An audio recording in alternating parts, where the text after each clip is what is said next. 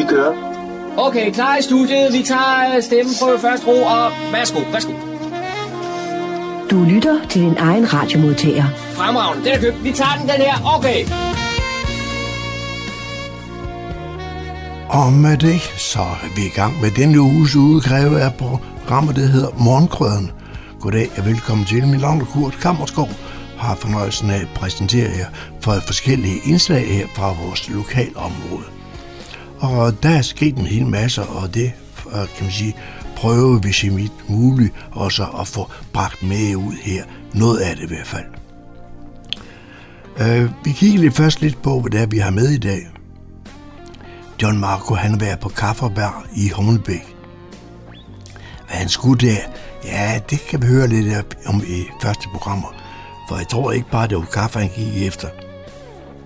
Der var det også andre spændende ting, som tiltrak John, og det skal vi høre mere om.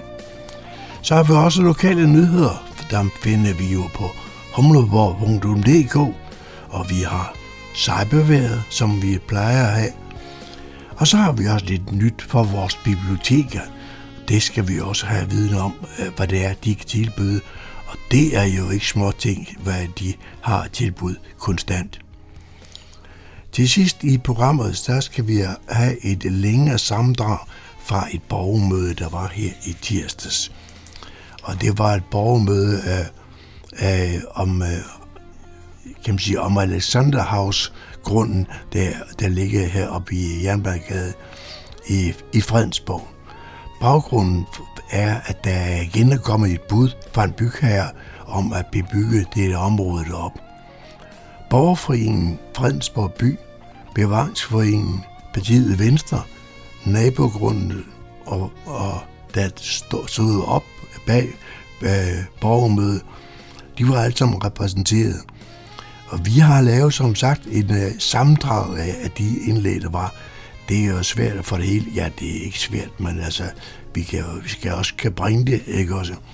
Men vi har alligevel lavet et, et, et samme klip af de uh, indslag, der var, så man får en fornemmelse af, hvad det var, der blev diskuteret denne aften.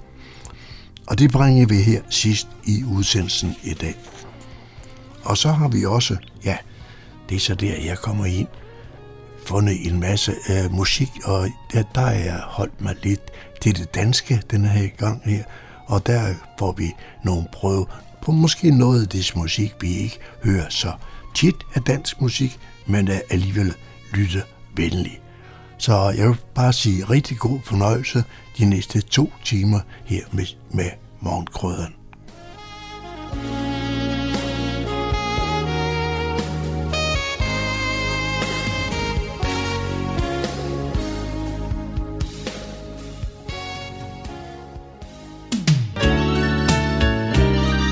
lytter til Morgenkrydderen. I studiet er det Kurt Kammerskov. Det er torsdag eftermiddag, og jeg er taget til Linds Kaffebar øh, i Humlebæk. Og så møder jeg indehaveren Jesper Lind. Jesper, det er da noget af et foretagende, du har her. Jo tak, det er det jo. På ja, 8,5 år efterhånden, inklusive en coronakrise. Og øh, ja, lige nu venter vi på foråret. Og grunden til, at jeg er taget herop til, til etablissementet i dag, det er jo, at der i øjeblikket er en kunstudstilling. Er det noget, der ofte er på stedet? Ja, det har jeg haft lige fra starten af. Øhm, jeg har altid synes, det var en øh, god og sjov ting at have lokale kunstnere udstillet. Så øh, de hænger typisk sådan et par måneder ad gangen, og øh, nu er det altså blevet syser. Sysers tur til at, at komme op og hænge, om man så må sige.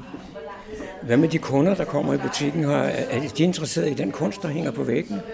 Ja, det er de faktisk. Der bliver kigget rigtig, rigtig meget, øh, og hver gang der kommer noget nyt op, er der mange, der kommer forbi lige og, og skal se, øh, hvad det er, der, der hænger nogle gange. Og det hænder der sandelig også, der bliver solgt et billede i ny og næ. Så ja. Så, som jeg startede med at sige, så er det torsdag eftermiddag. Men øh, jeg er der til at komme forbi på et andet tidspunkt, hvor der ser ud som om, der er lukket. Kan du lige fortælle mig, hvornår etablissementet her har åbent? Vi har åbent hver dag fra kl. 10 til kl. cirka 18. Om sommeren er åbningstiden meget variabel. Der kan nogle gange godt gå hen og blive 20-21 øh, stykker om aftenen. Øh, vi har lukket fast hver mandag, og ellers så følger vi stort set Luciana hele året rundt. Også med lukketiden? Også med, ah, ikke med lukketiden, nej. Der, nej, det der helt sene kl. 22 på en hverdag, det, der er der for lidt liv i byen trods alt. Nu er jeg så, så heldig, så jeg sidder sammen med kunstneren, der udstiller her i, øh, i Linds Kaffebar, øh, Sysser. Og øh, Sysser, jeg kender dig jo fra noget helt andet, nemlig keramikken, hvor du underviser herovre i, i dagcentret. Ja, og jeg kommer faktisk lige derovre fra nu, øh, og har haft et dejlig, øh, en dejlig formiddag sammen med andre, der er lige så tosset med ler, som jeg er. Og øh, det er jo rigtig dejligt. Keramikken, den indhentede mig jo i sin tid, øh, hvor jeg faldt helt ind i, i leret, og det er jo snart 25 år siden. Men samtidig med det, så skete der det, at jeg, øh, jeg, jeg kom til at melde mig på et kursus, der hed Intuitiv Maleri. Og øh, det var lidt provokerende for mig, fordi det, der skete, det var, at jeg stod foran et lærred, og så tænkte jeg, jamen jeg kan jo hverken tegne eller male, så hvad pokker laver jeg her? Men det var et rigtig interessant forløb, og øh, det sjove var egentlig, at øh, jeg blev virkelig skubbet ud over mine grænser. Intuitiv maleri, det går egentlig ud på, at, øh, at jeg ikke selv bestemmer, hvor mange farver jeg vil, vil male med, eller hvad for nogle farver jeg vil male med. Det er simpelthen ren og skær lodtrækning.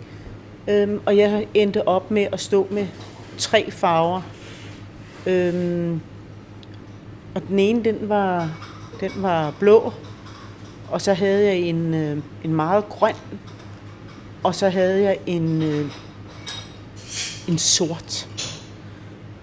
Og så tænkte jeg, altså, man kan jo ikke lave et maleri på den her måde. Men øh, jeg kom sådan stille og roligt i gang og kom hen over den der øh, skræk for det hvide lærred, og så gik jeg egentlig bare i gang. Og øh, så blev jeg faktisk lige så bitter det, som jeg gjorde af leret i sin tid. Og... Men, men, men en ting er at smøre nogle farver på et lærred. Man skal også have en eller anden form for motiv. Ja. Motivet, det, øh, det kommer ud af, af min meget intuitive måde at være på. Og øh, jeg har aldrig, jeg har aldrig kunne gøre noget. Jeg har aldrig kunne tegne på den måde, at jeg ligesom har kunne sagt, nu laver jeg, ja måske hvis jeg, hvis jeg tog mig sammen, kunne jeg lave tre, men, men, men det der med at male noget, der lignede, det, var, det lå lidt fjernt. Men til gengæld den der farvesammensætning, det, det, det betog mig rigtig meget. Og øh, så det er egentlig, det er, egentlig, øh, det er det er meget farvesammensætninger, og det er meget øh, følelser. Meget følelser, jeg kommer af med, når det er, jeg maler. Og øh, derfor kan man sige, at det at male, samtidig med at jeg laver ler, det var jo, øh, det var jo min måde at fortælle min historie på, som, øh, hvor der jo har været mange bump undervejs. Øh, men, men jeg fik jo malet en historie, og det fandt jeg først egentlig rigtig ud af, da jeg havde øh, min første sådan rigtige udstilling på Humlebæk Bibliotek i 2011. Øh, fordi det, der skete, det var, at øh, jeg fik faktisk solgt en hel del. Og øh, da jeg skulle pakke udstillingen sammen, så manglede der jo nogle kapitler. Og jeg var helt ulykkelig. Jeg var helt ulykkelig, fordi hvad skulle jeg nu gøre? Ja, og så var jeg jo ligesom nødt til at fortsætte med, med at male. Og det gjorde jeg så i en, i en lang periode. Øh, og jeg, ja, det, jeg synes, det var rigtig sjovt. Og faktisk så havde, har jeg haft mange sjove oplevelser med det. Øh, jeg havde en oplevelse, at jeg havde øh, undervist i keramik ude på højskolen på Helnes. Og der mødte jeg en nordmand, øh, en øh, pige, som er min rigtig gode veninde i dag. Og hun, øh, hun havde jo luret det der med, at jeg også kunne, øh, at jeg også kunne male. Så øh, da, da ham, der underviste i maleri, ikke rigtig tog sig af folk, der ikke kunne male, øh, øh, dem gad han ikke rigtig at beskæftige sig med, så var hun jo dybt ulykkelig. Og så lavede jeg sådan et øh, intuitivt forløb for hende, og hun kom så i gang med at male også. Og øh, da der var gået et halvt års tid, så øh, ringede hun til mig og spurgte, om jeg ikke kunne tænke mig at komme til Norge og lave et kursus i intuitiv maleri. Og så tog jeg ellers til Norge og installerede mig i hendes øh, lille hytte derude i, i, på fjellet. Og så øh, havde jeg en 8-10 kvinder på besøg. Ikke? Selvom du siger, at motiverne mere eller mindre kommer af sig selv, når du går til lærret, mm. så er det jo altid motivet, man søger, når man, når man kommer og skal se på billederne. Ja. Og du, måske kunne du fortælle, hvad det er, du har, du har her i Lens Kaffebar? Ja, altså jeg har jo en, en, et, hvad skal man sige, en hang til naturen. Jeg elsker vand. Det gør jeg jo lige meget, hvad jeg laver. Så, øh, så elsker jeg bare vand. Og jeg har jo også taget mange øh, foto, øh, og det er rigtig mange af dem er fra vand. Øh, vand på alle årstider, vand på øh, morgen, middag og aften. Øh, jeg synes, det er så vidunderligt. Det sjove er jo, at øh, da jeg så laver keramik samtidig, så, så sker der jo det, at mange af mine motiver, når jeg sidder og laver noget skulpturelt, så bliver det sæler, det bliver valhaler. Så på en eller anden måde er der jo en sammenhæng i, i de billeder.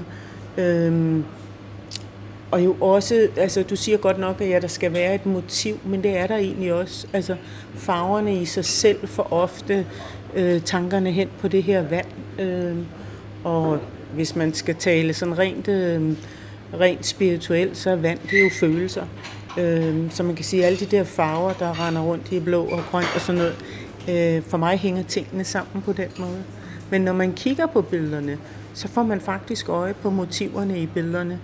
Øh, og det synes jeg jo er rigtig spændende. Nogle billeder giver helt sig selv. Ikke? Nu tag, du kan tage det, øh, det blå med hjertet derovre. Øh, et broken heart, det, det har vi nok alle sammen prøvet. Ikke? Øh, men de andre, de er jo meget mere, øh, de er jo meget mere, hvad skal man sige, abstrakte. Øh, men kunst er jo, hvad du gør det til. Så det afhænger jo fuldstændig af øjet, der ser. Hvad er det, du ser, og hvad er det, det gør ved dig, når du kigger på et billede? Og for mig så, så er det meget mere vigtigt, end at du får øje på et motiv. Men hvis du får en følelse, når du øh, kigger på mine billeder, så synes jeg, at jeg er noget i mål. Ikke?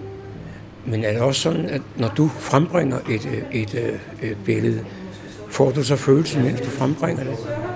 Ja, det gør jeg faktisk. Øhm, det, det er meget de følelser, jeg er i, når det er, jeg er i gang. Ikke?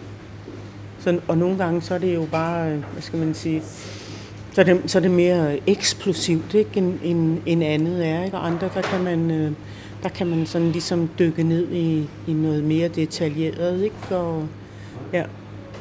Nu, nu nævner du ordet eksplosivt, men når jeg kigger på det, der hænger her øh, på kaffebaren, så er det ligesom om, der falder lidt ro over mig. Ja, det er dejligt. Så, så er jeg ligesom nået i mål. Ikke? Altså fra et, øh, fra et knust hjerte og så til, til ro, det, det, er jo, det synes jeg egentlig er meget godt gået. Ikke? så er det jo en proces, og det er det også for mig. Det er en proces, når jeg maler et billede. Ikke? Hvor længe kan man egentlig se dine værker her på Lens Kaffebar? De hænger her i cirka to måneder. Det, er ikke, det, er sådan, det plejer at være den øh, øh, tidsramme, der plejer at være, når det er. Altså, han er jo vældig flink til at skifte ud øh, og give rigtig mange plads til at, at komme. Ikke?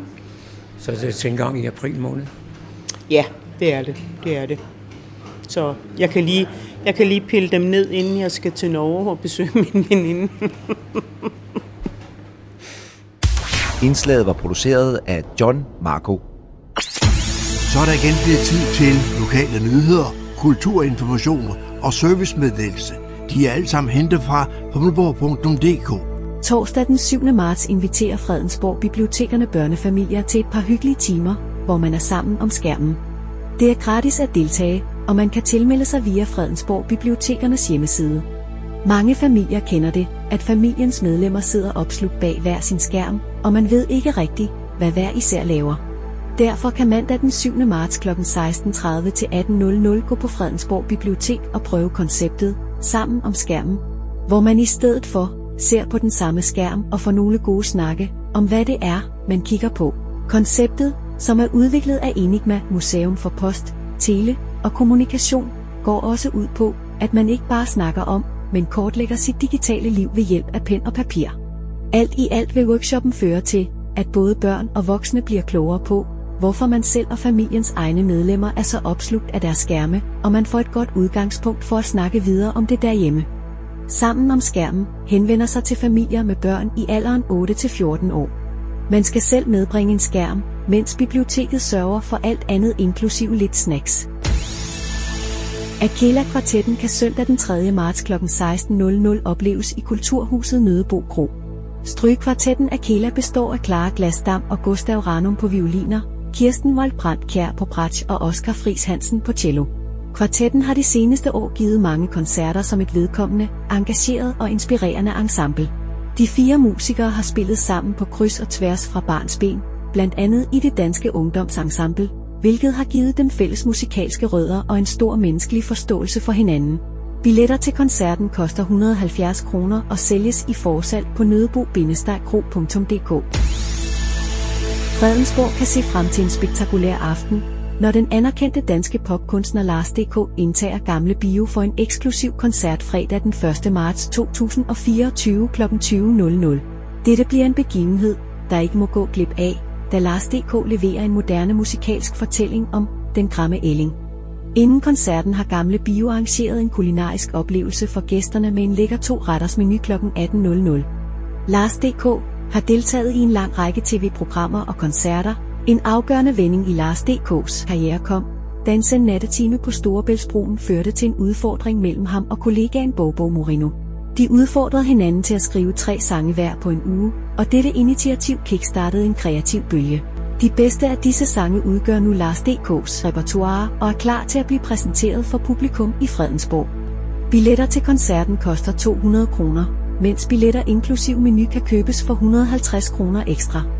Billetter kan bestilles på glbio.dk, så sørg for at sikre din plads til en uforglemmelig aften med Lars D.K. i front og kulinariske lækkerier fra Gamle Billion. Det var, hvad vi havde for denne gang af lokale nyheder, kulturinformationer og servicemeddelelse fra humleborg.dk.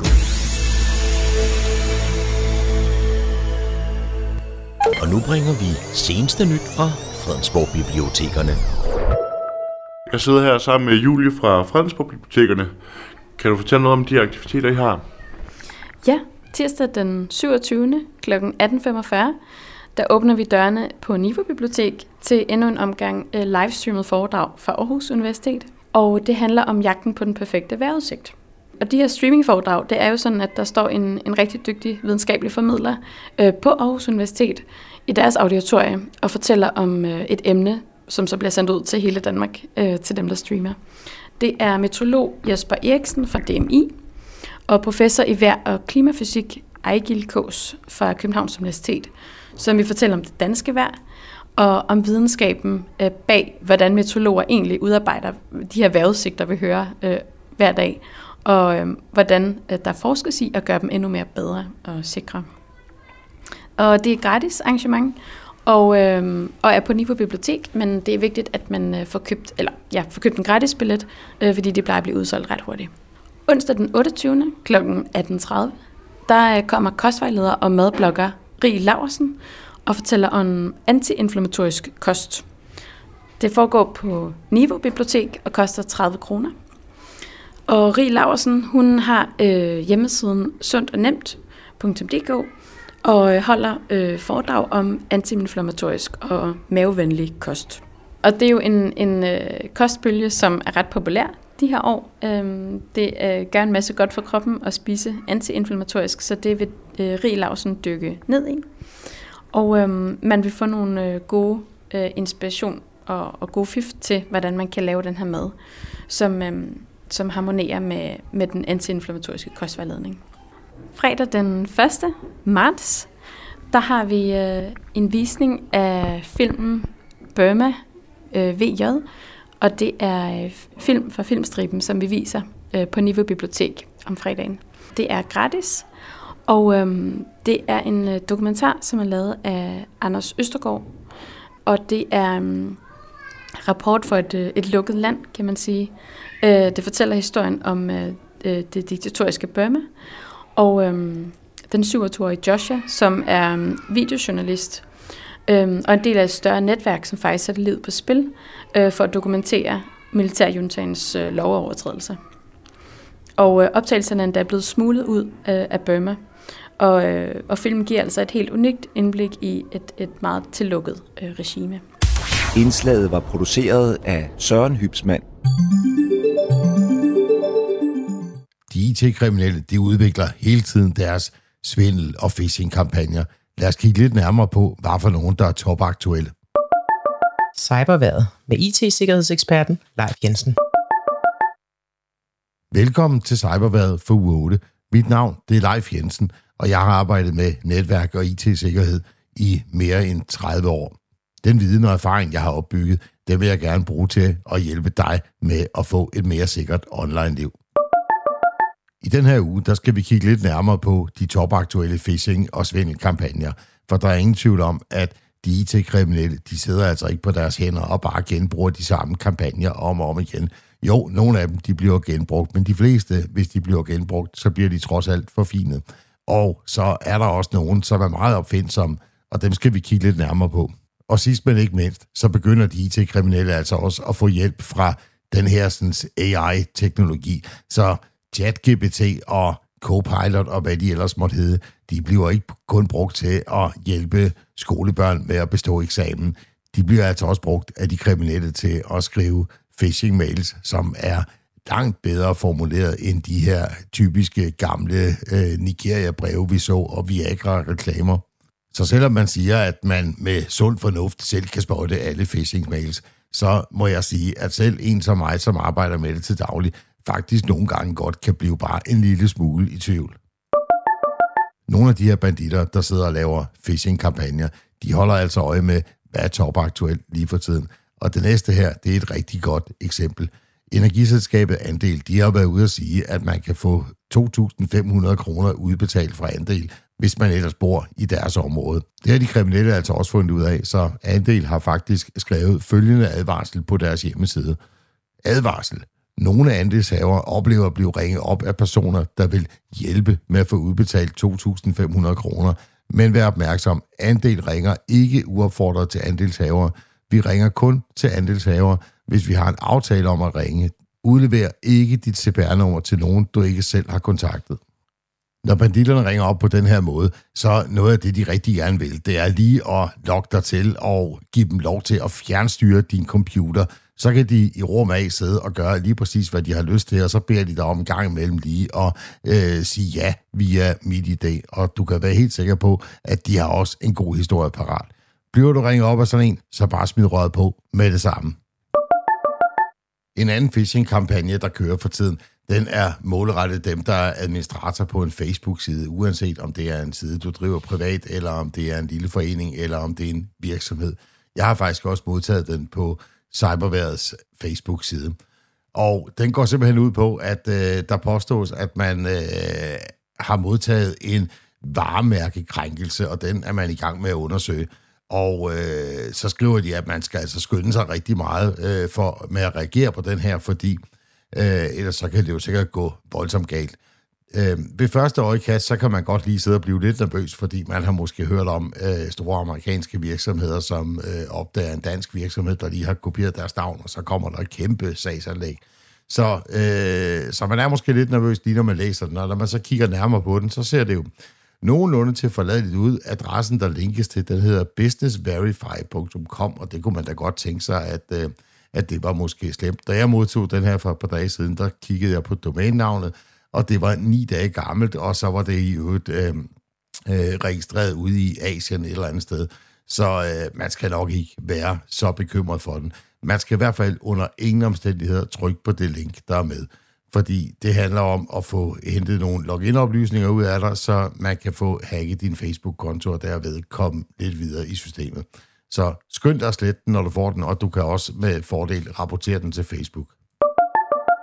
Og så er der jo selvfølgelig også nogle af de gamle traver, som måske er blevet forfinet lidt i deres tekst. Blandt andet Telenor, som siger, at man har vundet en telefon, og det er selvfølgelig ikke Telenor. Det er nogle svindler, der står bag ved sådan en. Eller sygesikringen Danmark, som sender mails ud om, at man skal gøre et eller andet. Der er også rapporteret om falske e-mails fra Europark og fra MobilePay, der siger, at dine oplysninger på MobilePay er udløbet. Og ja, så er der sågar også nogen, der udgiver sig for at være fra MitID, der siger, at du skal lige skifte din adgangskode. Selvfølgelig skal man ikke det. Der er jo faktisk slet ikke nogen adgangskode til MitID. Det var alt, hvad jeg havde for Cyberværet i denne uge. Vi høres ved igen i næste uge. Du lytter til morgenkrydderen. Så er der igen blevet tid til lokale nyheder, kulturinformation og servicemeddelelse. De er alle sammen hentet fra humleborg.dk. Er man mellem 13 og 16 år og elsker YA, romance eller fantasy og gerne vil møde andre med samme interesse, kan man i marts komme til Book Talk Talk på et af Fredensborg Kommunes biblioteker. Både Humlebæk, Niveau og Fredensborg Bibliotek inviterer unge til at tale om bøger fundet på TikTok. I Book Talk Talk samles man med hinanden og bibliotekar Stine Persson, der er lige så vild med den type af bøger, som deltagerne selv er, og for en hyggelig snak om gode eller dårlige læseoplevelser. Man kan selv tage bøger med, men ellers skal bibliotekaren nok sørge for, at der er nok bøger at tage fat på. Den første Book Talk Talk finder sted på Humlebæk Bibliotek den 3. marts kl. 16.00. Den 6. marts er det på Niveau Bibliotek, og 12. marts følger Fredensborg Bibliotek, begge steder ligeledes kl. 16.00. Man kan tilmelde sig gratis via Fredensborg Bibliotekernes hjemmeside. Søndag den 17. marts er det tid til at støve cyklen er at tage del i pedalatleternes åbne klubmesterskab i Gravel.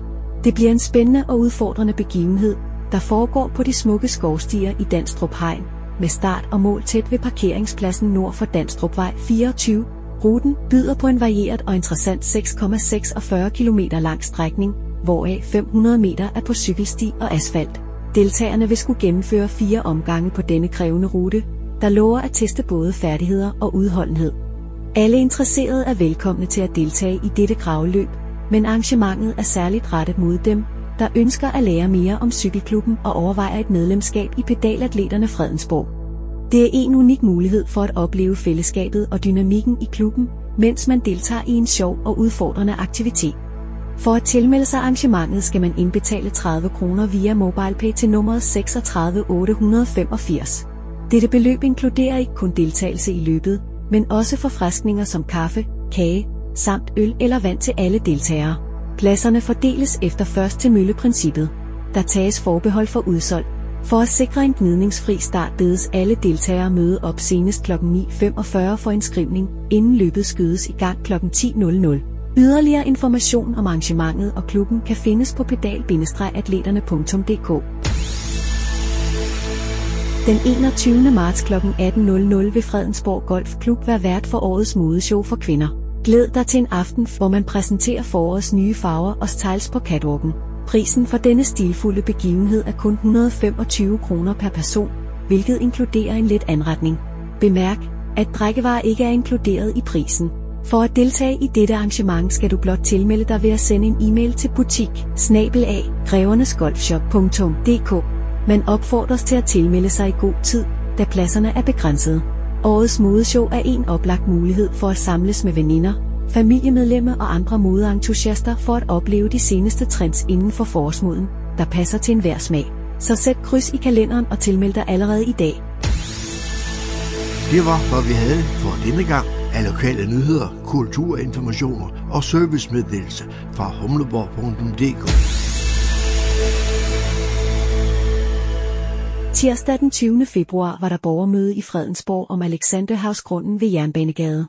Baggrunden er, at der igen er kommet bud fra en bygherre om at bebygge området. Borgerforeningen Fredensborg By, Bevaringsforeningen, Partiet Venstre og naboer stod bag borgermødet. Vi bringer her et sammendrag for de forskellige indlæg, der var på møde. Velkommen til borgermødet omkring Alexandra House. Det er fantastisk at se så mange. Øh, vi kan jo se, der er blevet hentet ind til flere hold ekstra stole ind, øh, og det lover jo godt for det her møde. Øh, og vi ser frem til nogle øh, rigtig interessante timer. Vi har en øh, lang dagsorden foran os. Øh, lad mig lige hurtigt rise op, hvad vi skal igennem.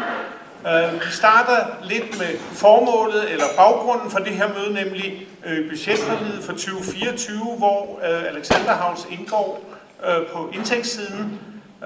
Derefter så kigger vi, så tager vi et historisk, og det er jo som regel et tilbageblik, hvor Gorm Thorsen fra Bevaringsforeningen vil, vil tage os gennem det. Nu er det jo et borgermøde og ikke et politikermøde, Øh, så derfor så er det næste punkt, øh, hvad ønsker øh, borgerforeningen, og det er Mette Marie Ravnkær, der vil fortælle om det. Og så noget, som egentlig er, ret vigtigt, og som vi nogle gange glemmer lidt, nemlig naboernes ønsker.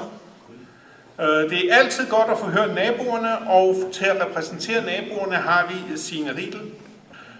Og endelig så er der jo altid en, en række processer, øh, der skal, der skal øh, øh, i gang i forbindelse med, med sådan en, en høring. Øh, så øh, Carsten Bo, han vil gennemgå øh, den fremtidige proces i planvalget. Så kommer der en lille pause, hvor øh, de, de arrangerende foreninger øh, er vært for en lille forfriskning. Og derefter så prøver vi at sætte et panel op, hvor at vi så kan stille spørgsmål øh, eller øh, kommentarer. Så skyd på panelet, kom med gode forslag. Øh, mødet er til for, for jer og os alle sammen. Øh, først og fremmest vil jeg gerne give ordet til øh, Tine Borg, som vil forklare lidt om baggrunden øh, for mødet og øh, budgetforlig øh, 2024. Værsgo, Tine. Tak for det. Jeg vil lige rise så at sige øh, de faktuelle ting op, fordi det er sådan, at hver gang Alexander Havsgrunden kommer i spil, så er det fordi nogen har interesseret sig for at komme og købe den. Øh, og det var også tilfældet denne her gang, og det var anledning til, at der kom en, øh, et forslag ind i budgetprocessen om, at, øh, at der skulle ske et salg, eller der skulle forberedes et salg af Alexander Havsgrunden. Øh, jeg vil sige, det kom ikke fra vores side, men det kom ind i processen. Øh, og det afsted kom, at vi fik en forlistekst, øh, som lyder sådan her. Med dette års budgetforlig er der enighed om at iværksætte en lokalplanproces, der med salg af Alexanderhavsgrunden skal skabe mulighed for seniorbofællesskab, familieboliger og eller ungeboliger på grunden. Selve Alexanderhavs skal bevares. Man kan sige, at det er ikke nogen tydelig tekst, men den siger i hvert fald, at der skal i gang sættes en lokalplanproces. Vi lavede den her aftale, og så snakkede vi faktisk om, nærmest næsten før vi gik ud af døren, efter vi havde lavet aftalen, det her, det skal kaste et, øh, et borgermøde af sig. Der, der, der, der skal Fredensborg høres, og det er jo så også derfor, vi er her i dag. Men før det, så øh, behandlede vi i økonomiudvalget, øh, efter efter budgettet var indgået den 23. oktober 23, øh, der behandlede vi forlis-teksten, og det mundede ud i en vedtagelse, som følger i, budget, i jævnfør budgetforledet iværksættelse en lokalplanproces, hvor Alexanderhavsgrunden, der skal skabe mulighed for opførelse af seniorbofællesskab, familieboliger og eller ungeboliger på grunden. Forud for lokalplanprocessen indkaldes til borgermøde som afholdelse af plan, trafik og klimaudvalget. Alexanderhavs bevares forløbig på kommunale hænder, og sagen behandles i børne- og skoleudvalget med henblik på en bedre anvendelse af kommunens lokaler på børne- og ungeområdet. Og man kan sige, Udviklingen fra budgetteksten og så til nu, det er, at nu bliver der faktisk i økonomiudvalget besluttet, at vi beholder Alexanderhavs. Ikke bare skulle det bevares, men vi skulle også beholde det. Øh, og man kan sige, at den, det borgermøde, der, der, der kommer som kommunen arrangerer, det kommer så lidt senere i processen. Vi har valgt, at nu holder vi et møde nu, og øh, så holder vi et møde til. Det her det er ikke snakket færdigt i dag. Øh, I forhold til sagsfremstilling i økonomiudvalget, øh, så havde vi følgende at, øh, at støtte os til. Og øh, undskyld, jeg læser højt, men jeg har en fornemmelse af, at det måske ikke er alle, der lige kan se øh, teksten her. Og jeg vil sige, alt hvad jeg viser på skærmen her, det er altså noget, der fremgår af sagsfremstillingen. Det er ikke mit digteri, bortset fra de to skarpe øh, parenteser. Og det er også mig, der har lavet fremhævelserne. Mere så det er på det rene. Øh, grundlæggende kan det besluttes at udbyde grunden i offentligt udbud til opførelse af et privat byggeri, eller det kan besluttes at udbyde det blandt de almene boligselskaber til opførelse af almene boliger. Og så den skarpe parentes, hvis man sælger til almene boliger, med de nuværende byggepriser og det beløb, kommunen skal støtte øh, almene boliger med, så vil det almen boligbyggeri formentlig forudsætte, at kommunen skal indskyde Alexanderhavsgrunden som kommunens grundkapital. Og det vil sige, at der reelt ikke kan forventes en salgsindtægt ved et almen projekt. Omvendt, hvis man sælger til markedet, igen den skarpe parentes, sælges grunden gennem et offentligt udbud, kan der forventes en salgsindtægt svarende til den byggeret, der gives mulighed for, og som højeste byder er villig til at tilbyde. Så det vil sige, at der er altså en økonomisk forskel imellem de to udbud. Øhm, det var det. Og det, det, det, der udløste, at vi overhovedet gav os til at snakke om Alexanderhavs igen, det var jo, at Lejerbo kom med et tilbud på, på, øh, på grunden. Og øh, dette her, det er den skitse, som fremgår af sagens bilag 3. Den er altså heller ikke hemmelig. Jeg tror, I har læst om det eller set den i lokalpressen. Men sådan ser det ud. Det er et forholdsvis kompakt byggeri. Øh, og man kan sige, at det, som, øh, som øh, Lejerbo øh, oprindeligt har lagt op til, det er seniorbofællesskab. Og øh, jeg mener, jeg har talt op til, at der er 32 boliger, men det fremgår altså af projektet, man planlægger med 48 boliger på de 12.000 kvadratmeter. Og man kan sige, øh, i forhold til, at der nu er et hus, og det er det, der er Øh, og det giver så en bebyggelsesprocent, der er lige omkring 12, lige knap 12.000 kvadratmeter øh, grund på Alexanderhavsgrunden. Og i dag, der er der en bebyggelsesprocent på 2,97 og en bolig. Og ved Lejerbos forslag eller tilbud, så er der 48 nye boliger i halvanden til 2,5 etage af ca. 80-115 kvadratmeter med en samlet bebyggelsesprocent på 49,2. Det er forholdsvis høj bebyggelsesprocent, tror jeg godt, vi kan sige. Øhm, og det øh, tykkede vi jo noget på, og jeg vil sige, det var ikke alle, der syntes, at det var ret fordøjeligt, men altså, det, det er jo, det, nu tager vi den, og det skal vi diskutere. Men der er jo noget déjà vu over det, det her, fordi i 2019, der opgav man, vi, byrådet, øh, at, øh, at sælge grunden efter borgermøder, inddragelse og et andet tilbud fra et andet almindeligt skoleselskab. Dette her, det er pressemeddelelsen, det gule, det er mig, der har fremhævet det. Øhm, økonomiudvalget har besluttet at stoppe overvejelser om et salg af det centralt beliggende areal i Fredensborg. Kommunens areal sættes ikke til salg. Det besluttede det enige økonomiudvalg på sit møde den 23. april 2019, det vil sige i omkring fem år siden. I stedet skal fremtiden for huset Alexanderhavs afdækkes, ligesom status for de igangværende undersøgelser på grunden skal afsluttes. Jeg vil lige sige, det er jo undersøgelser om, hvorvidt der er fredskov, og hvorvidt jordforurening, der er en jordforurening om dens beskaffenhed, det er jo lige en parentes. Det er et stort ønske, at udviklingen af Fredensborg by sker nænsomt og i respekt for byens historie og unikke omgivelser. Derfor har vi besluttet at stoppe de fortsatte forberedelser for et salg af arealet, sagde borgmesteren, og oplyste, at sagen var taget af øh, salgslisten. Og Lars Simonsen, øh, plan, øh, miljø- og klimaudvalgets formand, uddybede, jeg er meget tilfreds med beslutningen i økonomiudvalget, i det forløbet har vist, at der næppe vil være et politisk flertal for et salg, når det kom til stykket, og fordi det er min klare vurdering, at der fortsat vil være et, et politisk flertal for at bevare Alexanderhaus og finde en fremadrettet og bæredygtig løsning for denne bevaringsværdige bygning. Og så annullerer man også borgerinddragelsesprocessen. Og det, som man kan sige, det er, at det lyder jo, altså ja, der er godt, det er godt nok et nyt byråd, der sidder her, men det er nøjagtigt de samme overvejelser, vi, vi, vi gør os. Der er sådan en déjà vu, og dengang var der også udløst af, at der var nogen, der kom og gav et tilbud på grunden. Og der, øh, der er rækkede vi altså sejlene og, og droppede salget. Øh, nu står vi her så igen, men nu er vi så kommet så langt, så nu har vi besluttet, at vi i hvert fald forløbig beholder huset til de unge. Det var sådan set, øh, hvad skal man sige, øh, den politiske proces, eller det, der ligesom er, er, er rammen omkring øh, øh, de fremtidige overvejelser om Alexanderhaus, og jeg forfrøjer mig pænt og overlader nu øh, podiet til den næste, som vil fortælle om, hvad der har været. Hvis der er noget, vi har brug for i Fredensborg for øjeblikket, så er det der 48 boliger. Der er jo knap nok en bil på vejene i de her dage. Det, det her var, var en lille smule om historien de sidste øh, fem år. Øh, nu tror jeg, at Gorm han vil tage os lidt længere tilbage. Øh, Gorm, scenen er din. Værsgo. Det er som om, der foretages mange ting, som ikke var nødvendige, men som bliver gjort, uden at der ligger en videre plan. Det er derfor, øh, vi har nogle, øh, nogle ønsker, og den første hedder ingen hovsaløsninger. Dem har vi haft for mange af. Og jeg kan ikke lade være med at gøre opmærksom på, at der findes et udmærket notat, lavet, udarbejdet af forvaltningen, øh, i forbindelse med den sidste gang, hvor man tog, øh, tog øh, grunden af, øh, af salgsplakaten. Den er fra øh, den 9. august 2018, og den kan findes på, på kommunens hjemmeside, øh, som gennemgår historien i meget større detaljer, end jeg kan gøre her, men som øh, øh, jeg synes giver stof til eftertanke, og som jeg vil opfatte, eller opfordre alle til at læse. Det andet er, at vi har for mange gange set, at der ikke laves en samlet arkitekturplan, inden man går i gang. Og øh, dette her er et meget følsomt område. Det er gamle huse, det er en stærk faldende skråning, øh, og det vil sige, at hvis man ikke tænker sig godt om, så kan man få ødelagt øh, også de eksisterende, den eksisterende bygning, øh, bygningsmasse, øh, som ligger nede omkring stationen. Øh, det er ekstremt vigtigt, at vi ikke overlader det til bygherren.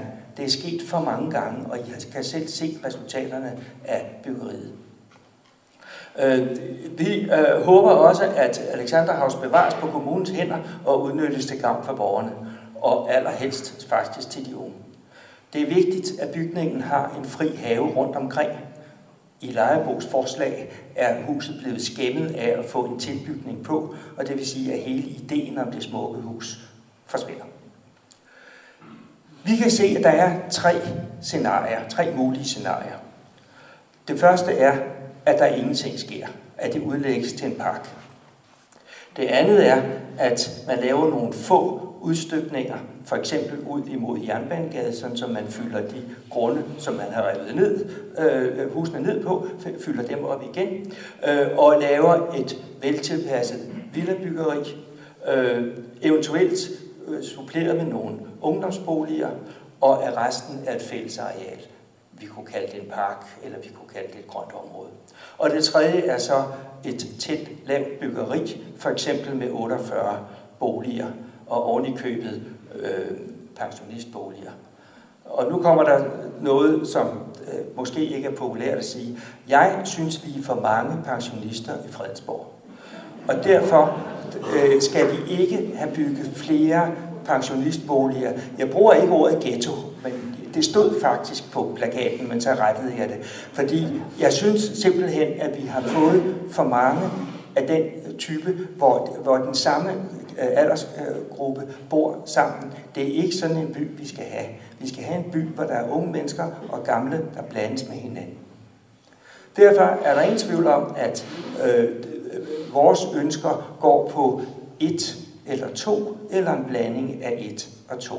Det mest realistiske er nok to, og jeg vil også gøre opmærksom på, at der faktisk lå huse på stedet, øh, som var øh, koncentreret ud imod øh, Jernbanegade. Øh, øhm, og øh, hvis man begynder at sælge grunden, så synes vi altså, at så skal den sælges til en markedspris. Der er ikke nogen grund til, at vi skal forære øh, en grund, som ligger på dette her sted. Så har vi ikke noget salgsincitament. Hvis vi overhovedet skal have det, så skal den sælges til markedsprisen. Og hvis man kigger på, hvad grundene øh, i området koster, så er slagbetasken, at den må koste øh, øh, mindst, mindst 40 millioner. Og så er det tilbud fra Lejerbo på 13, hvor vi så skal deponere det, jo ikke noget godt tilbud. Tak skal I have.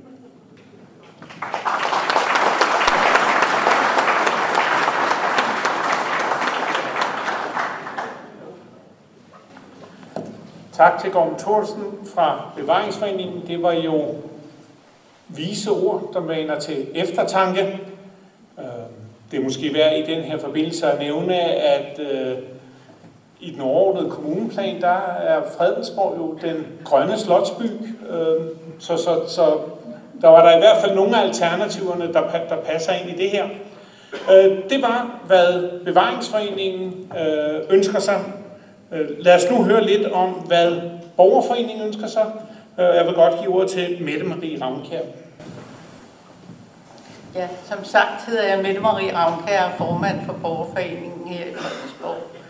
Borgerforeningen er en forening på, med omkring 86 medlemmer øh, og arbejder for, at Fredensborg by skal blive et bedre sted at være i. Vi arbejder for, at byen skal blive en levende by, spændende by, der både er god for os, der bor her, men også for de gæster, der kommer her og som skal være præget af god arkitektur, sammenhæng, kulturliv og byliv. Derfor synes vi jo, at det er smadret vigtigt at inddrage borgerne.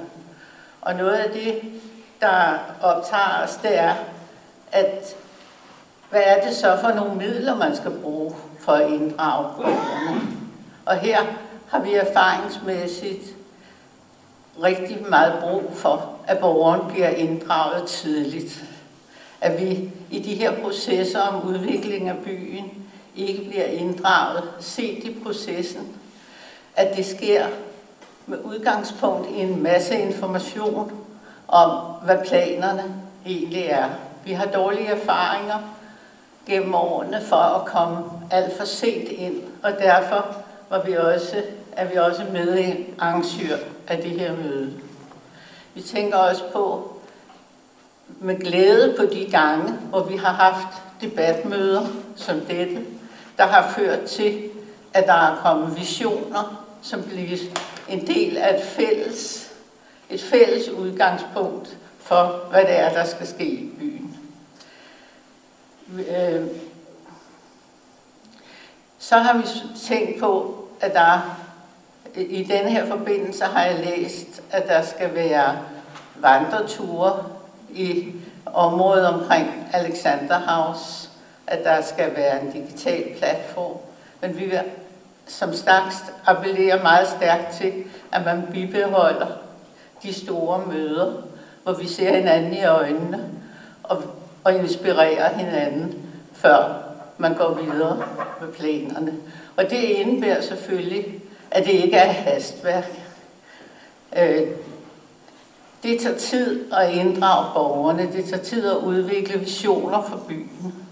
Så det der med, at der ligger nogle forslag, som vi først får kendskab til, når bygherrer og investorer har sat deres præg på det, det, det er en rigtig dårlig vej at gå. Hvad er det så, vi gerne vil have i forhold til det nye? Vi vil gerne have, at arkitekturpolitikken, som kommunen har, tages op af skuffen og bruges og måske ovenikøbet udbygges. Og vi ønsker, at Fredensborg bliver et forbillede for andre i forhold til, at man også tænker bæredygtigt. At man ikke nedriver ældre og gamle bevaringsværdige bygninger øh, per automatik, som man ser det i mange boligområder og også i andre byer. Vi ser heller på, at man skal restaurere og be, bevare et præg, de præg bevaringsværdige områder har. Man kan sige, at nu er Gormli gennemgået en byudvikling med mange huller. Et kludetæppe, som man måske kunne sige, at der er mange tråde, der er brudt, og hvor det snarere ligner noget af det, en karklud. Så vil vi gerne have, at den grønne by, den grønne slotsby, med rette bliver udfoldet for hele byen. At det ikke kun er dele af byen, som bliver grøn. Vi vil bibeholde det grønne og øge det grønne, og vil gerne have planter og ting, og blomster og bevaring af, af gamle træer respektere og udbygge.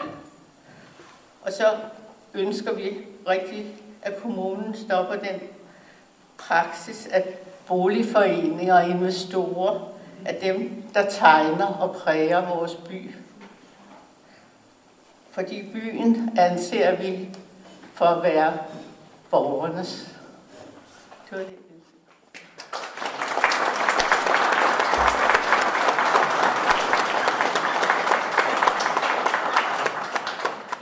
Øh, den næste, vi skal høre, det er en repræsentant for naboerne. Jeg vil godt give ordet til Signe Riedel. Værsgo. Først og fremmest øh, vil jeg på øh, vegne af øh, den nabogruppe, som er øh, de naboer, som støder op til området, har øh, bor eller driver erhverv øh, rundt om øh, det her område vender ud til. Øh, vi har løbende siden 18 øh, haft, øh, haft dialoger med hinanden øh, for at øh, have dialoger med politikerne om, øh, hvad det er, der sker i det her område. Og på, på vores vegne vil jeg rigtig gerne sige tak til de øh, arrangerende foreninger for at arrangere mødet i dag. Øh, og tage det initiativ og sige tak for invitationen til også at invitere os til at, at sige noget i dag. Øh, det er super værdifuldt, og det er super værdifuldt for den øh, demokratiske proces, som øh, det her er et udtryk for. Tak for det.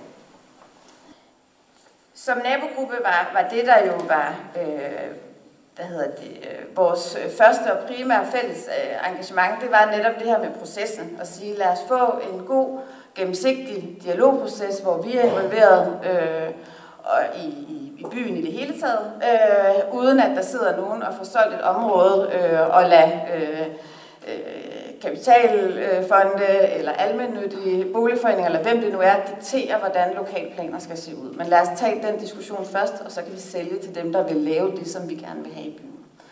Øh, derfor har vi ikke som, som nabogruppe nogen, kan man sige, liste med, vi vil gerne have det, og vi vil gerne have det, og vi vil ikke have det, men vi har nogle hensyn, øh, som vi synes er vigtige, der er opmærksomhed omkring, når det er, man drøfter, hvad det er, området kan og skal bruges til. Først og fremmest så er vi, som vi også har hørt andre sige i dag, rigtig optaget af, at øh, lokalområdets karakteristika, det bevares. Altså den grønne slotsby, et grønt område, det er et af de eneste øh, sidste tilbageværende grønne områder, der er øh, i, øh, i bymidten. Øh, lavt enkelstående bebyggelse, det er det, der er i området, det er det, der kendetegner området. Så er der det her med det, jeg kalder områdets beskaffenhed. Det er en super svær grund at bygge på. Derfor vil jeg også, øh, inden man danner sig enormt solid øh, holdninger om, hvad man gerne vil have der, at man så kommer ud og ser det. Det er, som nogen har sagt, en meget skrånende grund. Den skråner cirka 6 meter fra toppen til bunden. Det svarer til to etager. Det er ret meget, hvis man bygger på toppen. Så hvis man er nede i bunden, så kommer det til at være virkelig voldsomt at se på. Det er svært at bygge på skrånende grunde. Øh, der er rigtig mange hjørner, hvis du spoler lige tilbage øh, til, øh, til det gule. Ikke? Man kan se, hvis man tager det her væk, så er der rigtig mange skæld til naboer. Der er rigtig mange kanter. Det at få udnyttet og bebygget sådan en, en, øh, en grund her, det er ikke sådan lige til samtidig med den skole. Og så er der nede, der hvor det, det røde, der hvor regnvandsbassinet øh, skal være, nede i det område, det er betragtet som, som øh, vådområde, øh, og der er risiko for sådan overfladevand, det er en del af klimasikringen, men det skal man også tage hensyn til, når man beslutter, hvad der skal være. Så er der det omkring de trafikale forhold. Hvis der er nogen, der har været på Jernbanegade Benediktevej i, øh, i morgenmyldertiden, øh, så ved I godt, hvordan det er at komme frem. Øh, det kan være rigtig svært. Vi ved også, at der er rigtig mange bløde trafikanter. Det er skolevej, det er institutionsvej, og der er rigtig mange biler, særligt i morgenmøllertiden øh, og igen om eftermiddagen. Der er mange gymnasieelever og andre, der skal til ungdomsuddannelser, som kommer cyklerne og gående øh, ned til toget øh, i de her tidspunkter. Det skal man tage hensyn til. Hvis man tager og bebygger med 48 boliger i det her område, så kan man i hvert fald sige, at så skal man også have tænkt over, hvordan man skal afvikle trafikken fra 48 boliger, uden at skabe yderligere øh, problemer for, øh, for lokalområdet. Så er der øh, natur- og dyreliv øh, inde på området. Der er mange gamle træer, øh, og der er lavet forskellige undersøgelser øh, omkring det. Men det vi i hvert fald også gerne vil henstille til, det er, at man tager hensyn. Det er også noget af områdets karakteristika. Høje, gamle, store træer, øh, som, som, er, som syner i, øh, i lokalområdet. At man også har det med i betragtning, inden man, øh, inden man beslutter, hvad der skal ske med området. Her er der også, øh, der har været den her øh, snak om, er det fredskov eller ikke fredskov. Sidste gang, da, man, øh, da der var en kortlægning, der fik vi at vide, det er fredskov, hvis ikke det er taget i brug inden 21. Det ser ud til, at det er det ikke alligevel. Vi kan ikke finde ud af, jeg kan ikke se nogen steder, heller ikke i den aktindsigt, jeg har fået, hvor det er og hvordan det er. Det er kun, at den beslutning er, at det er sådan, det er. Men det er der nogen, der siger. Så det er et spørgsmål om øh, at, at få det dokumenteret. Jeg kan ikke øh, have kunne finde det nogen steder. Men, øh, men lad os se, om det er eller ej. Øh, det er ikke ens betydende at man ikke kan bruge området til noget. Man skal bare tage nogle forbehold øh, for at tage hensyn til det. Endelig er der den her jordforurening, som, øh, som også eksisterer. Der blev lavet undersøgelser sidst. Der blev også øh, færdiggjort undersøgelser af området. Og de øh, undersøgelser, der blev lavet i sidste runde for det der fem år siden, viser, at der er noget jordforurening på det tidspunkt med det, med det kendte. Der siger man, at det vil cirka koste måske 2 millioner at rense op. Man ved det ikke præcist. Samtidig så siger man også i den undersøgelse, vi ved ikke, hvor den stopper. Vi har ikke undersøgt det, øh, indtil vi ikke kan finde mere jordforurening. Det vil sige, at der er konstateret jordforurening, men man har ikke undersøgt hele grunden, indtil, man, indtil der ikke er mere. Og det er noget fra en gammel tankstation, så der ligger nogle, nogle, øh, nogle, nogle gamle øh, så nedgravede tanke fra den gang, som er ligget og har, øh, og har brugt ud i jorden. Hvad det betyder, øh, også for en potentiel køber, øh, at man kan stå med en jordforurening, som jeg tror, de fleste godt ved, øh, er relativt omkostningsfuld at få renset op, øh, så øh, er det i hvert fald også noget, som vi vil henstille til som nabogruppe, at der bliver taget hensyn til i, øh, i en proces. Vi vil rigtig gerne som nabogruppe være med i den videre dialog om, hvad der skal ske, øh, så at øh, vi synes, at vi øh, kan bevare et lokalområde, øh, som vi har lyst til at bo i, og så vi kan få øh, et godt område øh, i byen til at blive, øh, blive endnu bedre og, og fortsætte med at være et dejligt sted at bo.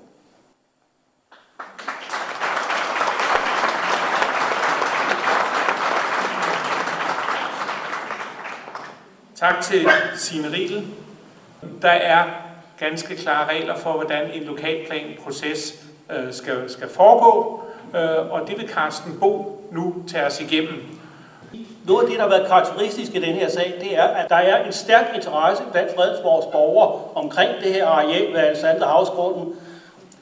Øh, da den her kom op i byrådet øh, i 2018, og det var det, jeg har sagt, der hvor der bliver besluttet øh, realiteten, hvad er det så den videre proces, hvad er det borgerinddragelsesprocessen skal gå ud på, der bliver det besluttet, at, eller forvaltningen indstiller et, der indhentes en sagkyndig rapport om bevaringsværdien af Alexandra House, og hvad det koster at restaurere det.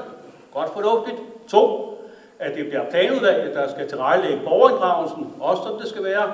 Tre, at hvorvidt man skal ændre på kommuneplanens bestemmelser, det er noget, der også skal debatteres. Så kom forvaltningen med en indstilling nummer 4, at administrationen udarbejder konkret forslag til et udbud baseret på pris og projekt, og at i kommende udviklingsprojekt skal muliggøre opførsel af familieboliger variable størrelser og seniorboliger. Bladre. Hvad var det så byrådet besluttet? Jo, de besluttede de tre første af de her ting, jeg nævnte, som jeg tror, alle kan være enige om. Og så besluttede man, at inden man går videre med at lave noget med boliger og den slags, så skal man lave en borgerinddragelse, Øh, og at der vil øh, byrådet så lade sig inspireret af den proces, som nabogruppen havde leveret til os på det tidspunkt, med hvordan man gerne så en inddragelsesproces. Øh, og så øh, besluttede man også, at man gerne så, at et udviklingsprojekt vil ske på baggrund af en arkitektkonkurrence. Hvis vi så bladrer videre øh, til, hvad sker der så her i 2019? Hvad sker der så i 2019? Ja, der sker det, at Øh, fordi efter det her bliver besluttet, så går man sådan lidt og i gang med at undersøge finder, øh, hvad skal vi egentlig med den grund? I planudvalget, der bliver vi enige om, at vi skal have styr på de forureningsforhold, inden vi går videre med borgerinddragelsesprocessen. Og det sker det, at økonomiudvalget beslutter. Vi stopper processen, vi tager det af salgslisten, også som Tine har nævnt.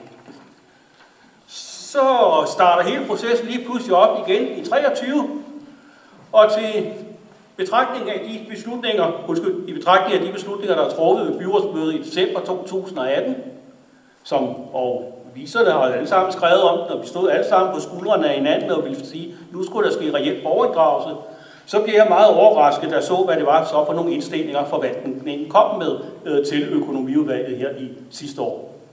Det var nemlig, at grunden og Alexander har sælges samlet, at man skal tage stilling til, om man vil sælge til almindeligt boligselskab eller til et offentligt udbud. At man, hvis man vælger almindeligt, at man skal beslutte, om det skal være til lejerbo, eller om alle skal have lov til at byde det.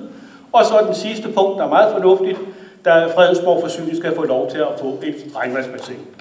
Og så bladrer vi, fordi så kommer vi så til det, øh, som øh, der bliver besluttet i økonomiudvalget, nemlig at man skal i gang sættes en lokalplanproces. Altså det her, og det er virkelig den afgørende beslutning, det er virkelig den afgørende beslutning, for vi flytter sig fra det, som nogen har kaldt for en gammeldags metode og en traditionel høj adfærd i kommunen, som jeg skal skilt ud på, men altså hvor man sælger grunden, og så planlægger man i samarbejde med en køber. Nu går vi over til en modsatte situation. Vi skal iværksætte en borgerinddragelse, vi skal få input fra borgerne, vi laver noget planlægning, og så kan vi sælge bagefter. Det er man har vendt det på hovedet, og det er godt, at det er blevet vendt på hovedet, fordi det er det, der skal til, hvis borgerne skal have indflydelse. Og når Bevaringsforeningen og Borgerforeningen og Venstre i fællesskab har stablet det her møde på benene, så er det, fordi vi har et, et fælles, helt centralt ønske. Vi håber på, at vi på den her måde kan få sat i gang, at borgerne i Fredensborg, der interesserer sig for det her, at de går i gang med at tænke selv, at når de møder deres nabo, og der også er interesseret i det her, men så mødes over en kop kaffe, og at folk går i gang med at tænke, hvad er det, vi gerne vil have med den her grund, sådan at når vi når frem til det borgermøde, som kommunen vil afholde på et tidspunkt, så har alle borgerne gjort sig en masse idéer om, hvad det er for nogle input, de har på det tidspunkt, og hvor derfor der er en række gennemarbejdet input, der kan komme ind i processen der. Så det er simpelthen for at få sat debatten og, og, øh, og, og tankegangen. Folk skal i gang med at tænke, folk skal i gang med at arbejde på, hvad de ønsker på den her grund. Og det er derfor, at vi afholder det her borgermøde. Det er at få sat det i gang.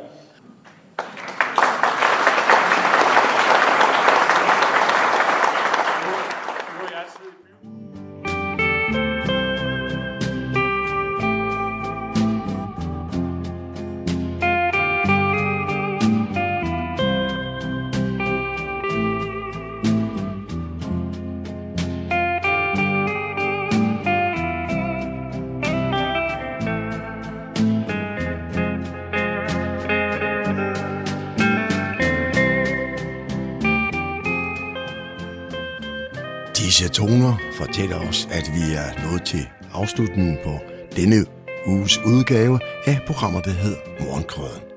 Her fra redaktionen, som består af undertegnet, jeg hedder Kurt Kammersgaard. Ja, der siger jeg tak for nu, og på genhør en anden god gang.